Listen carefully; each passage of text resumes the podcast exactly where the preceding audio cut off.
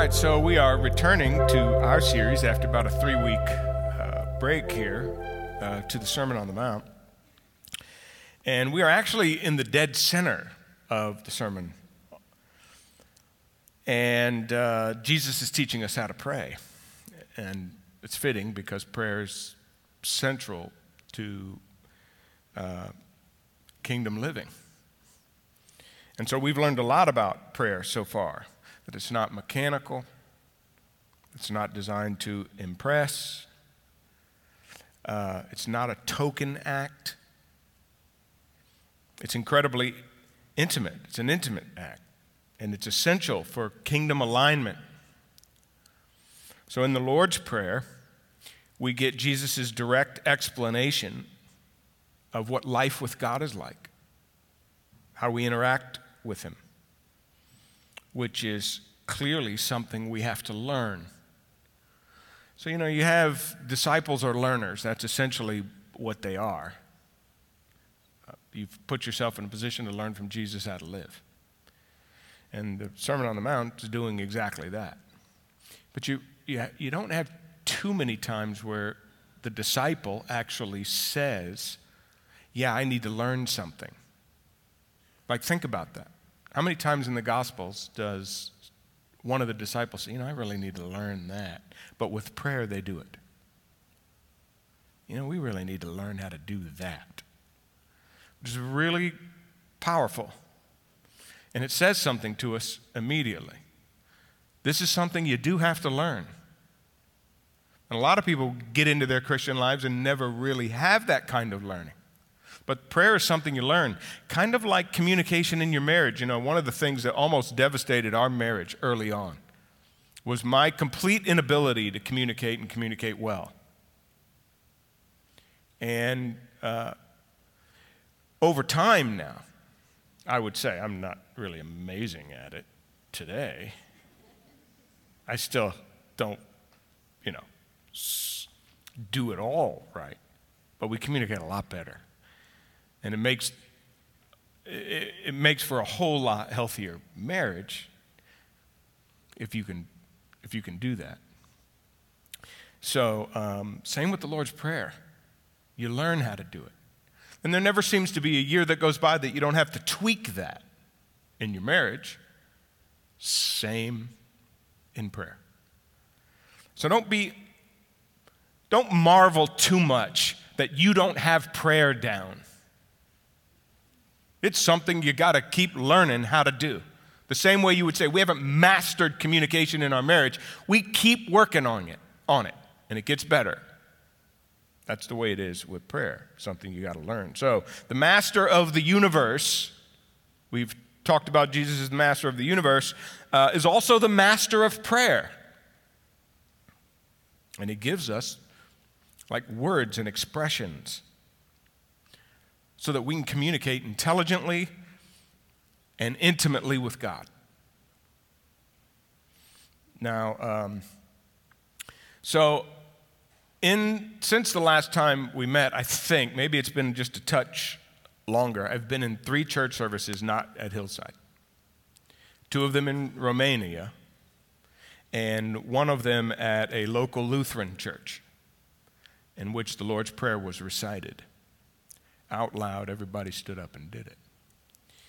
And it was incredible to hear. Now, in the church in Romania, the one we had in, that, in the morning, uh, three hours long on a Sunday there, three hour service, uh, and no translator. And so I was, uh, it was, it was long. three hours. But when they got to the Lord's Prayer, I could tell. I mean, there was a certain, certain cadence to it, and you could almost follow along to it. We could do that in any language, and you'd probably be able to feel it. And they did that, and it was great. And then uh, uh, that evening service, it was two hour service, and I was speaking at that service. And the pastor, you know, I didn't have any sermon with me, I didn't have anything with me. I wasn't really preparing to speak. It kind of got thrown on me while we were there. And, uh, and the pastor said to me, You have one hour. And I said, I've never heard that at my church, ever. No one's ever said that to me. So thank you very much. At the time, I didn't have anything to say, but we did go an hour. I just want you guys to know. It did go an hour. You're not surprised. Uh, but what I will tell you is, at, at all three locations, to do that, it was really good to do it together. And so, three weeks out to get back into it, could I ask you to stand one more time and recite this prayer with me? It'll come up on the screens for you. I'll read it out of here. Uh, let's just say it together out loud. Ready? Our Father in heaven, hallowed be your name. Your kingdom come, your will be done on earth as it is in heaven. Give us this day our daily bread, and forgive us our debts, as we also have forgiven our debtors. And lead us not into temptation but deliver us from evil. All right, very good. Thank you. So when we when we talk about uh, the prayer, the prayer has three parts, and we've looked at the first one already. The first one uh, was the address, and we said that the address is incredibly important because it has to do with how you approach God. If you don't have the right approach, then you're probably not going to uh, understand what the, whole communi- what the whole point of the communication is about if you don't have the right approach. Uh, so after you fight to get there, you got to believe that this God who is in the heavens really cares about you and he's your father all right? That He has interest in you and He wants to connect with you, and what you have to say matters. Uh, so even though He's everywhere, you relate to Him as somebody who loves you and cares about you and is intimately related to you, and this means that you don't have to have some special language. You don't have to been, have been a Christian for, you know, 25 years. You don't have to, like, know a whole bunch of stuff. When your dad hears from you, he wants you to talk like you talk. So you don't have to be intimidated or feel like you've got some special language you have to learn to talk to them. All right, so that's really important. If you don't have that approach, then it's really hard to, to get under the other issues and things that are in the and, and, and you'll lose interest in prayer. We talked about that plenty. So that's the first part of the prayer is the address. The second part is our concern. You come part of the kingdom and you get involved with Jesus, your concerns change. You are concerned about God's ultimacy, uh, His glory, you know who you're dealing with. And you become concerned about the things he's concerned about. That's the second part. And then the third part are our concerns about our own well being. We have concerns about our own well being that we, that we take before God. So uh, today we're going to look at uh, our concern for God's ultimacy and his glory as we think about how we pray. So, um, so this is this is how it starts. After you address God, you say, "Hallowed be your name. Your kingdom come. Your will be done on earth as it is in heaven." His name, His kingdom, and His will. Those are things that concern people who are in the kingdom. And when you pray, those concerns come out. Now, there's a couple things to grasp about the prayer that will help us a lot. First of all, these statements, what are they supposed to mean? What are they supposed to imply? Well, there's a tense and a mood and a voice used in, the, in, a, in prayer language. for, for in this particular prayer? How do, you, how do you incorporate those things into a language of prayer? Well, the first thing is the tense. When you say, Hallowed be your name, your kingdom come, your will be done, there's an urgency to them. The tense suggests urgency. And it suggests completion. We want it and we want it now. We want your name lifted up now completely. We want your kingdom to come completely. We want your will to be done fully. Now, there's, you see the end kind of a picture. The other part of it is the mood, because it's an imperative, it's a command. It's, it sounds like we're commanding God, but in the language of prayer, it's not an imperative that you understand as a command, it's a wish. God, we long for your kingdom to come now fully. We long for your will to be done fully. We long for your name to be lifted up fully. It's a longing, it's a wish. And then there's the voice, it's a passive voice. We're telling God, we're asking God to do it because only He can. That's the idea, that God has to do it. Not active, something we do, it's something He does. Uh, we, we couldn't do it alone if we wanted to. But, the, but, but that voice also suggests that He does it through the one who's asking.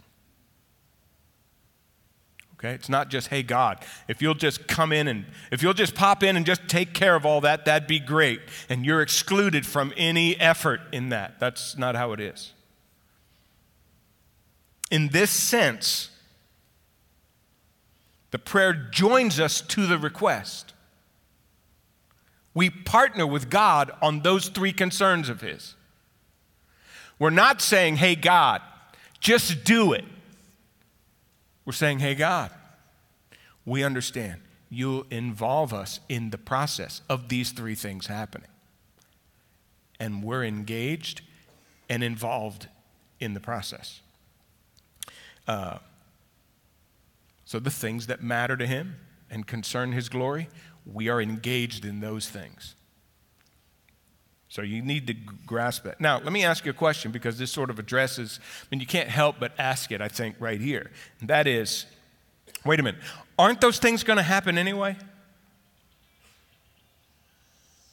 That was a great background music to that question.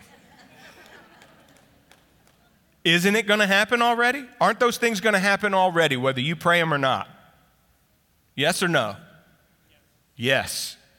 Well, then why pray them? Have you ever asked that? So, what you're learning in this prayer, in this partnership, is that whatever it is you think about prayer, it's not something you can say, well, God's going to do it anyway, so I don't need to talk to him. We do not get to say that as his children. He wants us talking to him about the things that concern him. He wants us engaged in those things because he He's interested in what we have to say about those things because we help bring them about. He partners with us to bring them about. So you don't get to say, well, you'll do it anyway. So, on one level, you're recognizing who God is and only He can really do it. You know, I never pray without the sense that He is supreme and must be supreme, He must have His way and that life and reality are really a mess if he doesn't get his way.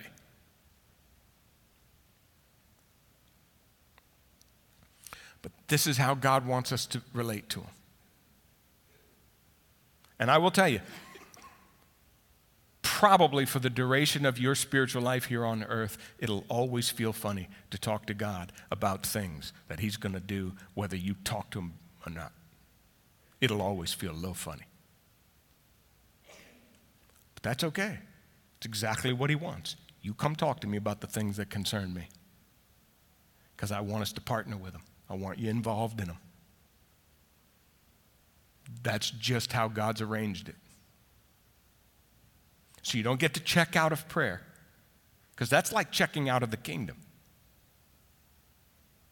It's like saying, I don't need to be involved, you, you handle it. That's not what this prayer is doing. If you read it that way, then you're misunderstanding what he's saying because it's an invitation into God's plan.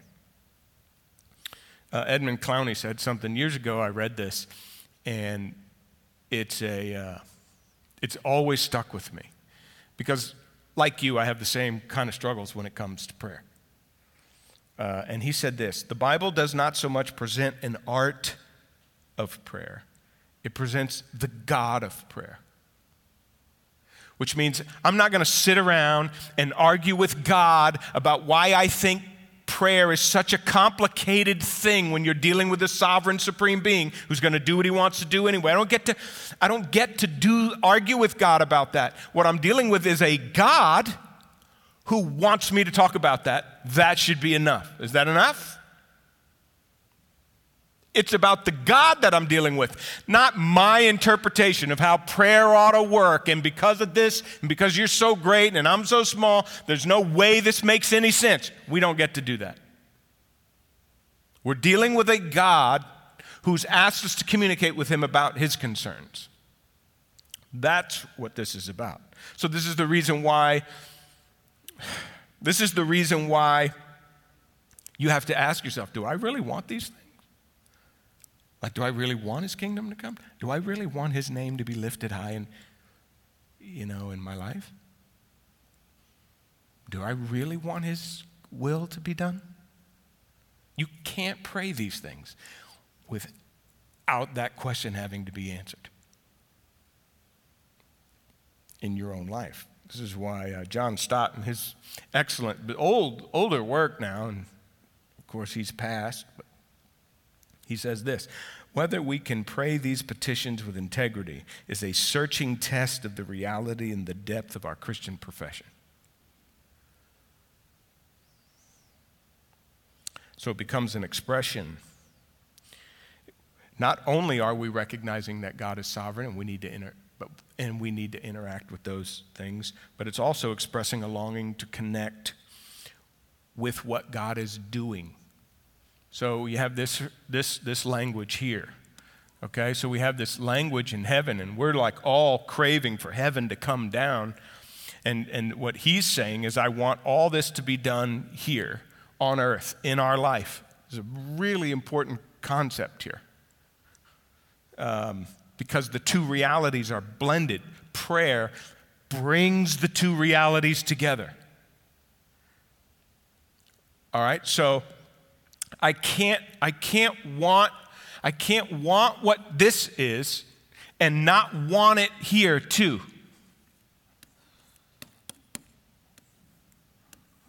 You see what I'm saying? This is, this is a really important point. Uh, we've talked about it many times before. Because when we think about forever, we think about heaven, we think about all that stuff. Uh, the people that don't want him and his rule in their life now will not want him and his rule later. Okay, so you can't be praying for all the great stuff of heaven to happen and one day it'll happen. You've got to connect to the reality now in your own life. Because a strange thing, strange thing happens when you're heading into, when you head into eternity. You become more of what you are. You become more of what you are, not less of it. So if you wanted God's will here, you will want it in a complete way there. If you don't want Him now, you won't want Him then. My heaven will be a miserable place for somebody who doesn't want God's will to be done because it will be done at every turn there.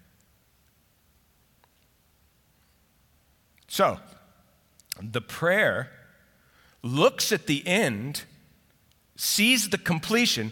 God ultimately glorified, the kingdom actually here, uh, his will actually being done. It's not concerned about, it's not detailing process. Like, how does that happen?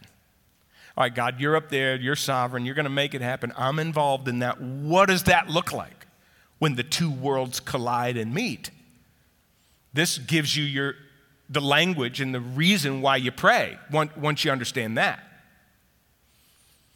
Um, so even though it doesn't explain that process, it assumes it. The one praying is connecting himself to this sovereign will. So there's, there's definitely a connection to it. Uh, and prayer engages us in it. You can't long for it and all that it means and not actively integrate it into your life. What will it say in Matthew 6 33? Just a little bit later, we're going to see it. Not too long from now. Seek the kingdom first. Okay, well, here you're praying, hey, God, bring your kingdom. In Matthew 6.33, a little bit later, he's going to say, you seek it. And so you have this sort of play going. Uh, you say bring it, I say seek it. You say bring it, I say seek it. See? Because you're meeting in the middle. You want me to bring my kingdom? I'm asking you to seek that kingdom. Meet me in the middle. We'll do it together. How's the kingdom going to come to fruition? In your life. It's going to happen in your life. That's, that's, that's the beauty of it. So then how do you pray this? What does it look like to pray? Well, let's look at all let's look at these three lines and, and see how we would go about actually talking about it. Because I don't think I think you can say, you know, I really want the Lord's name to be sanctified, because that's what hallowed means, sanctified, really. Set apart, special, unique. God is other. Boy, it would be really nice if the whole world, because it's a completed process, I really think it would be great if the whole world saw God for who He really is and His unique otherness, His holiness. That would be great.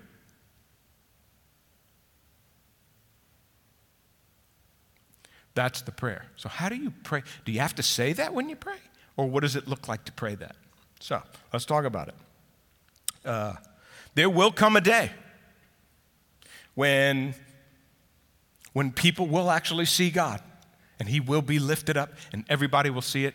And it won't be just part of the world, it'll be universal. Every place, every person, His name will be set apart, special, unique. That's what holy means set apart, special, unique. To sanctify the name means to put him in his rightful place. And so one writer says this this request is based upon the deepest need of the human world. Human life is not about human life. Nothing will go right in it until the greatness and goodness of its source and governor is adequately grasped. His very name is then held in the highest possible regard. And until that is so, the human compass will always be pointing in the wrong direction, and individual lives, as well as history as a whole, will suffer from constant and fluctuating disorientation. That's the world we live in because God is not in his rightful place. He's not seen for who he is. And this prayer matches your heart. This is the concern of somebody who lives in the kingdom. Ah, what a day it will be when everybody sees him that way. But it has implications for you. You can't spit that out and it not have implications for your life. So, what does it mean?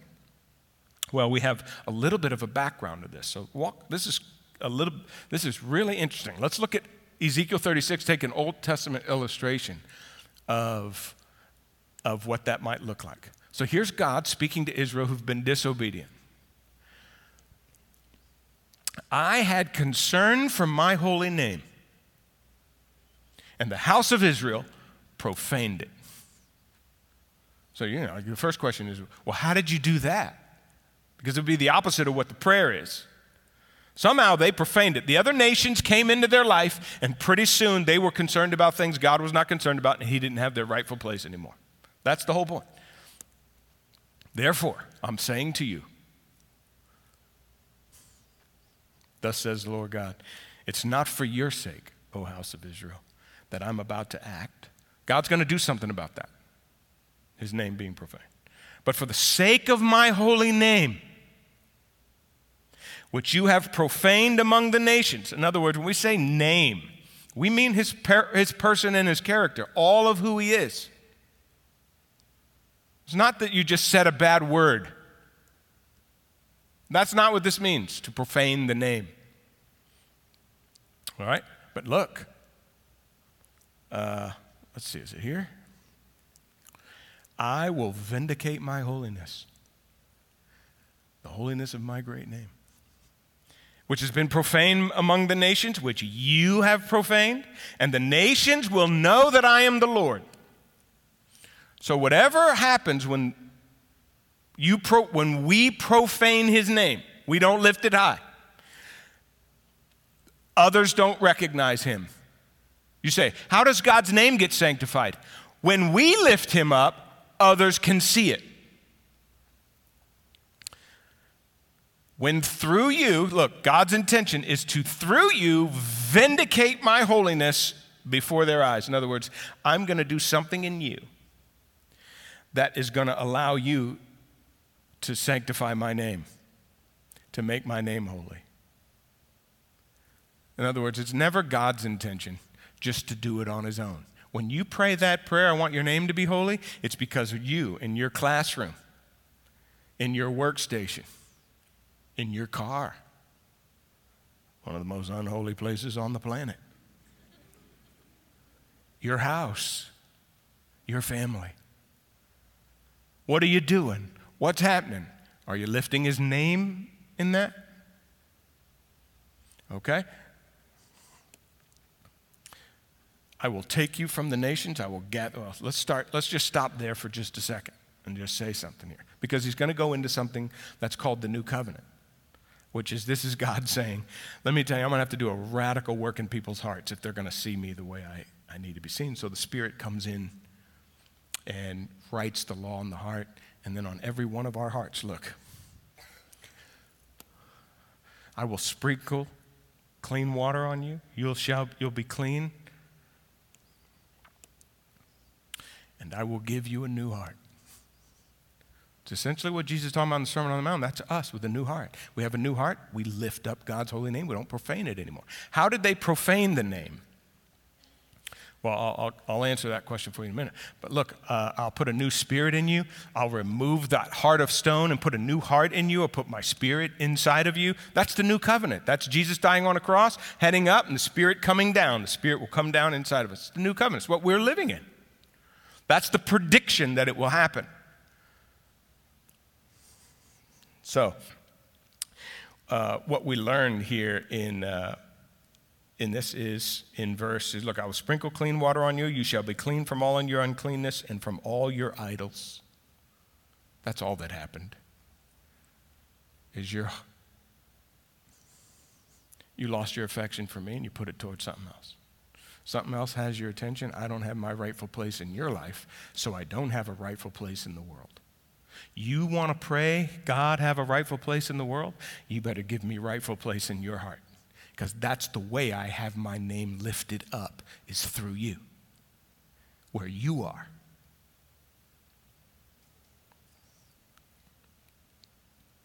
In other words, you come to prayer and you go, you could say, you know, Lord, right now a concern of mine is that I don't, I don't know if, uh, I'd love for your name to be lifted up, but I don't even know if I'm lifting it up. I don't even know if I care about your holiness.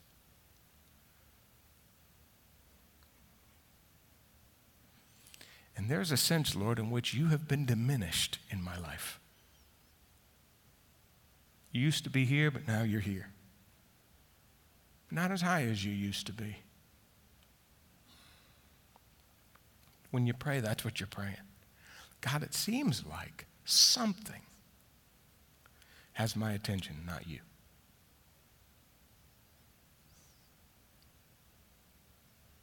You can pray that a million different ways. But there is no way we can come to prayer on a daily basis and not be concerned about that. Say it any way you want to Him. Second thing is let your kingdom come. Let your name just be sanctified, set apart in my life, but your kingdom come. Again, completion in mind. And all of us some way, shape, or form, consciously or unconsciously, have prayed this prayer. You just, you can't help it. In the face of injustice and evil, you're like, oh, God, I wish you would just come and rule over everything because we are screwing it up bad in this world. And so you're like, please, God, come, take over. so we can have justice and peace and no more pain. Because under your reign, that's what we'll have. Every, every place on the planet, every person on the planet, and everything on the planet will be aligned perfectly with you, and your way will happen everywhere. What a world. So, it anticipates victory over sin when you pray this kind of prayer. And it gives us eternal perspective because we know where history's headed. As bad as things get, and it just seems like there's another thing to think, I don't think it can get worse. There's never ultimate despair in somebody who lives in the kingdom because we know exactly where history's headed, and one of these days he will rule over it all.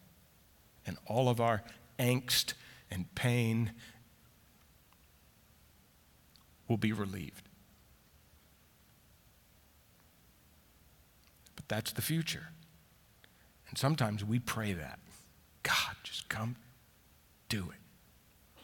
But when we pray that prayer, we can't imagine that somehow God's going to come back and set up a kingdom if, if, if He doesn't rule our worlds. You can't pray for the kingdom to come and not want it to rule you now. That's why there is a sense in which the kingdom is already here. That's the point of the Sermon on the Mount. Do you remember when we started the Sermon on the Mount in chapter 4? This is what made the whole conversation come up. Jesus begins to preach, his ministry starts. What does he say? Repent, because the kingdom of heaven is at hand. Praying the Lord's Prayer, we're praying for the kingdom to come. Jesus said, There's a sense in which it's already here. When I come into your life, I rule over you. When I rule over you and you do what I ask you to do in your life, then my kingdom comes alive right wherever you are, wherever you are doing what I would want done, the kingdom has come alive. The kingdom's come. It's smaller, you know, you read Matthew 13 and you get the parables about the kingdom and how the kingdom is now, and it's small. It's kind of like yeast in bread, and it's kind of like uh, a little seed in the ground, and it's like a, a tree that the birds come in. It's small. It's just it, it it's tiny. It's it's hidden in a lot of ways. It shows up is, is not visible to everyone. It shows up in your life in unique ways. You know, when you're obedient to God, the kingdom appears. Uh, we can let Him have His will and way in our lives now. Uh, and his, his rule can extend to every part of our lives. There's no part of your life you can't let His rule in. And you can actively, you can choose to be a part of things whether they're projects or activities that bring about the, wonders of the kingdom that will come when He comes. And, and, and, and show the, world, the uh, sort of new order, new world order. Like last week, we spent two of the last weeks parading people up here that we partner with and support who are doing amazing kingdom work feeding and caring for and serving and clothing and educating and discipling people in all different kinds of places. And we brought them up here, and we were just like amazed to hear the kind of work they're doing. That's the kind of work when God comes back that we're going to want. Somebody bring justice and, and peace and help and care. And you can engage in those things. That's why many of you said, hey, sign me up for whatever it is. I'll go, I'll support, I'll, whatever I got to do, connect me to that. In other words, I'm not just praying for God to come fix all the problems. I'm saying, count me in now and let my hands get dirty doing it now.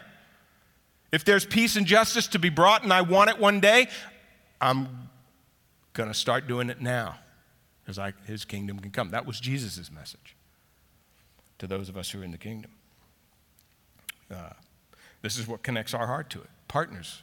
When you're partnering with God, you pray, I hope your kingdom comes, Lord, because when I see what it's doing already right now in San Antonio, Honduras, St. Lucia, UGM, Fort Worth, when I see what it's doing now, I can pray that it will come because we're already doing it. I'm engaged, I'm a part of it. This is what I'm talking to God about. When, you, when, you, when we were on the border of Romania and Ukraine. And that was one of the, most, the things I was most excited to do, was to get to that border. There's a, there's a Romanian pastor who doesn't speak, you know, that language. He's got a little sign on him in, in Ukraine, little, little sticker. As soon as they come off, because that's the place they come out, come across. It says in Ukrainian, I'm here to help. And then 200 yards away from him is his church. And it's not incredibly big, but it's the first building these folks come to. This pastor and that church, it's wiped clean on the inside, and all that's there are beds for people to sleep in, right side by side in families. And you say to yourself, man, I don't know what the kingdom's going to look like. It's going to look something like this, where people are caring about other people fully. And isn't it incredible? A little pastor doing the best he can with the little space he has and the little food he has and the little money he has, doesn't have a lot of resources. He is helping those people the best that he can, bringing about justice and peace and love. It's already happening, Hillside. The kingdom's already at work. All around the world, there are kingdom people doing it. And when you pray this prayer, you say, I want in on that. So that, that's how you pray. You pray with hope and you pray perspective. You can't pray for his return without living like he's already here. That's Jesus' point. Uh, the kingdom's already here in a lot of ways, folks. Start living it, and then I'll bring it. So, then finally, you have this phrase, let your will be done. By the way, Luke doesn't include that. So it's got us all in an uproar about whether or not it was supposed to be included in there or what. Matthew has it, Luke doesn't. It just seems like when Jesus prays, sometimes you can include this line, you don't have to. This line seems to sort of grow out of the kingdom line. If God's ruling over a kingdom, you assume that what he wants done gets done. But Matthew wants to verbalize it. And I'll tell you what that means if he rules. His will gets done. He wants it done, it gets done. And so he sort of presses this whole idea of Jesus' rule, God's rule, down deeper where the battle rages in each of us. And again, of course, it means that one day the universe, not only will God rule over it, but everyone will do what he says. Right? That's the whole idea. Everyone will do what he says. But if one day I want God to have his way in everything in the universe, because I know it must be, and it's the absolute best thing if we're all doing what he says, then I must surrender to it now in my life.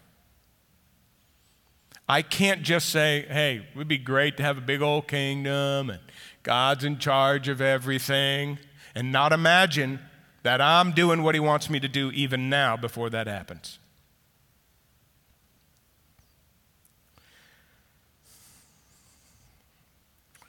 You know, which one of us hasn't prayed that God would overthrow a, a Putin?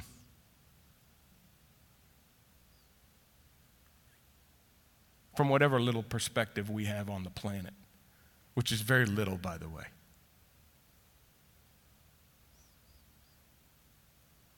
Something doesn't seem right about it. And it's got everybody on the planet irritated, overwhelmed. Which one of us hasn't prayed for the arrogance, the evil, the inhumanity?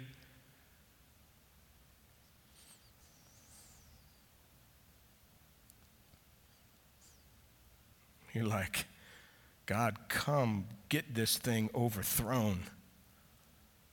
And it'll be no small feat, by the way, when he comes and has to overcome the Putins of the world and all the other sick, evil structures on the planet that are at work. How hard do you think it's going to be to overthrow all of those and set up his own kingdom universally, globally? No small thing. But when we come to pray and we pray this prayer, Your will be done, God, Your kingdom come, We have to remember there's a little, there's a little selfish dictator in every one of us. And we'll cross lines and invade territory that isn't ours and hurt people to get what we want. You can't pray for the Putins of the world to be dominated if your heart's not willing to be dominated. That's this prayer. When you come to pray this prayer, it's because you're concerned about those things and you're actively engaged in making sure those things are happening in your world and that you participate in the things that are kingdom oriented. Did you have a stake in those? And surrender is going to feel like death. Always, when your will gets overridden by God's, it'll feel like you're dying. In fact, that's what's so beautiful about a, a window into. Look at this. I'm going to show you Jesus' prayer in the Garden of Gethsemane. And there are all of the, there's like four echoes of the Lord's Prayer in his prayer, because that's where he says, Not my will, but yours be done. The same thing Matthew just said, which may be one of the reasons why Matthew included it. So they're in Gethsemane. Jesus says, to his disciples, Hey, I want you guys to sit here and pray. There's the first reference to Matthew 6. I'm going to show you how to pray. And taking with him Peter, the two sons of Zebedee, began to be sorrowful and troubled. And troubled. And he said to them, My soul is sorrowful even to death, which basically means what's happening to me right now is killing me. It's going to be the death of me what I'm talking to God about. It's going to be the death of me. So stay here and watch with me. Going a little further, he fell on his face. He prayed. Look what he prays. Here's the second reference, except he says, My Father instead of our Father. If it be possible, let this cup pass from me. Nevertheless, not my will. Here's the third echo. Not my will, but as you will. He comes back to the disciples, and they're out like lights.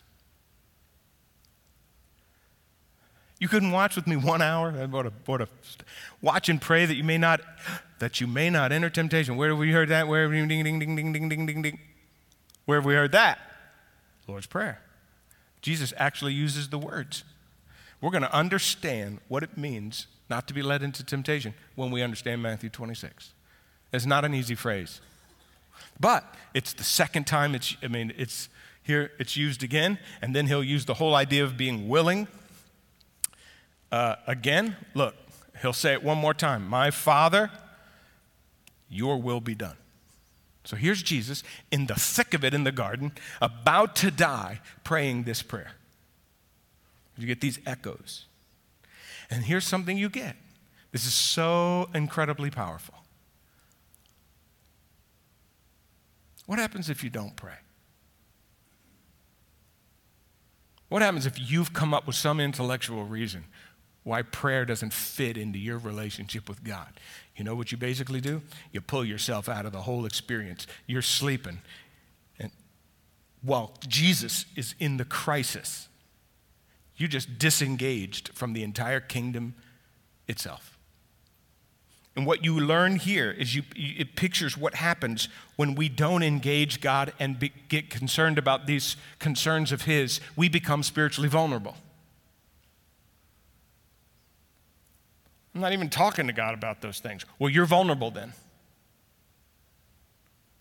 I don't participate in any of that. Then you're vulnerable. That's what the message is. And let me ask you this question Do you think Jesus is praying this prayer because he does not know what God's will is? What do you think God's will is for Jesus to do in the garden or eventually? Die.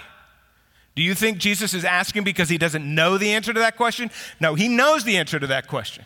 It's the reason he became flesh. It's the reason he came here. Hebrews 10 says, God, this is the only conversation you're going to get in heaven about God and Jesus before he comes to earth. A body I've given you, and I want you to sacrifice it for sin. Jesus knew exactly why he was here. What you're seeing is Jesus coming to grips right here at the edge. You're seeing him come to grips with it emotionally and volitionally and mentally and saying, God, we are right here together. I don't want anything to get in the way of this.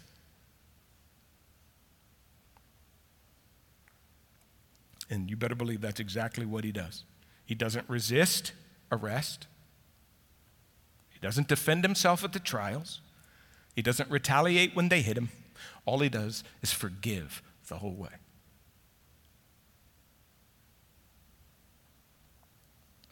Now, listen, when you come, when you pray that prayer, your will be done, that's what you're saying, God. And it'll feel like you're dying. And it's kind of what's happening. It's not an easy thing to pray. We had, uh, I'll kind of close with this picture. We had uh, Amy Bream here um, uh, on Friday you know, with, with the ladies' ministry. I don't know if it was this past Friday, the one before. I can't remember them all anymore. I think it was a week ago, but it was a great time. I wanted to meet her bad because she's a CrossFitter.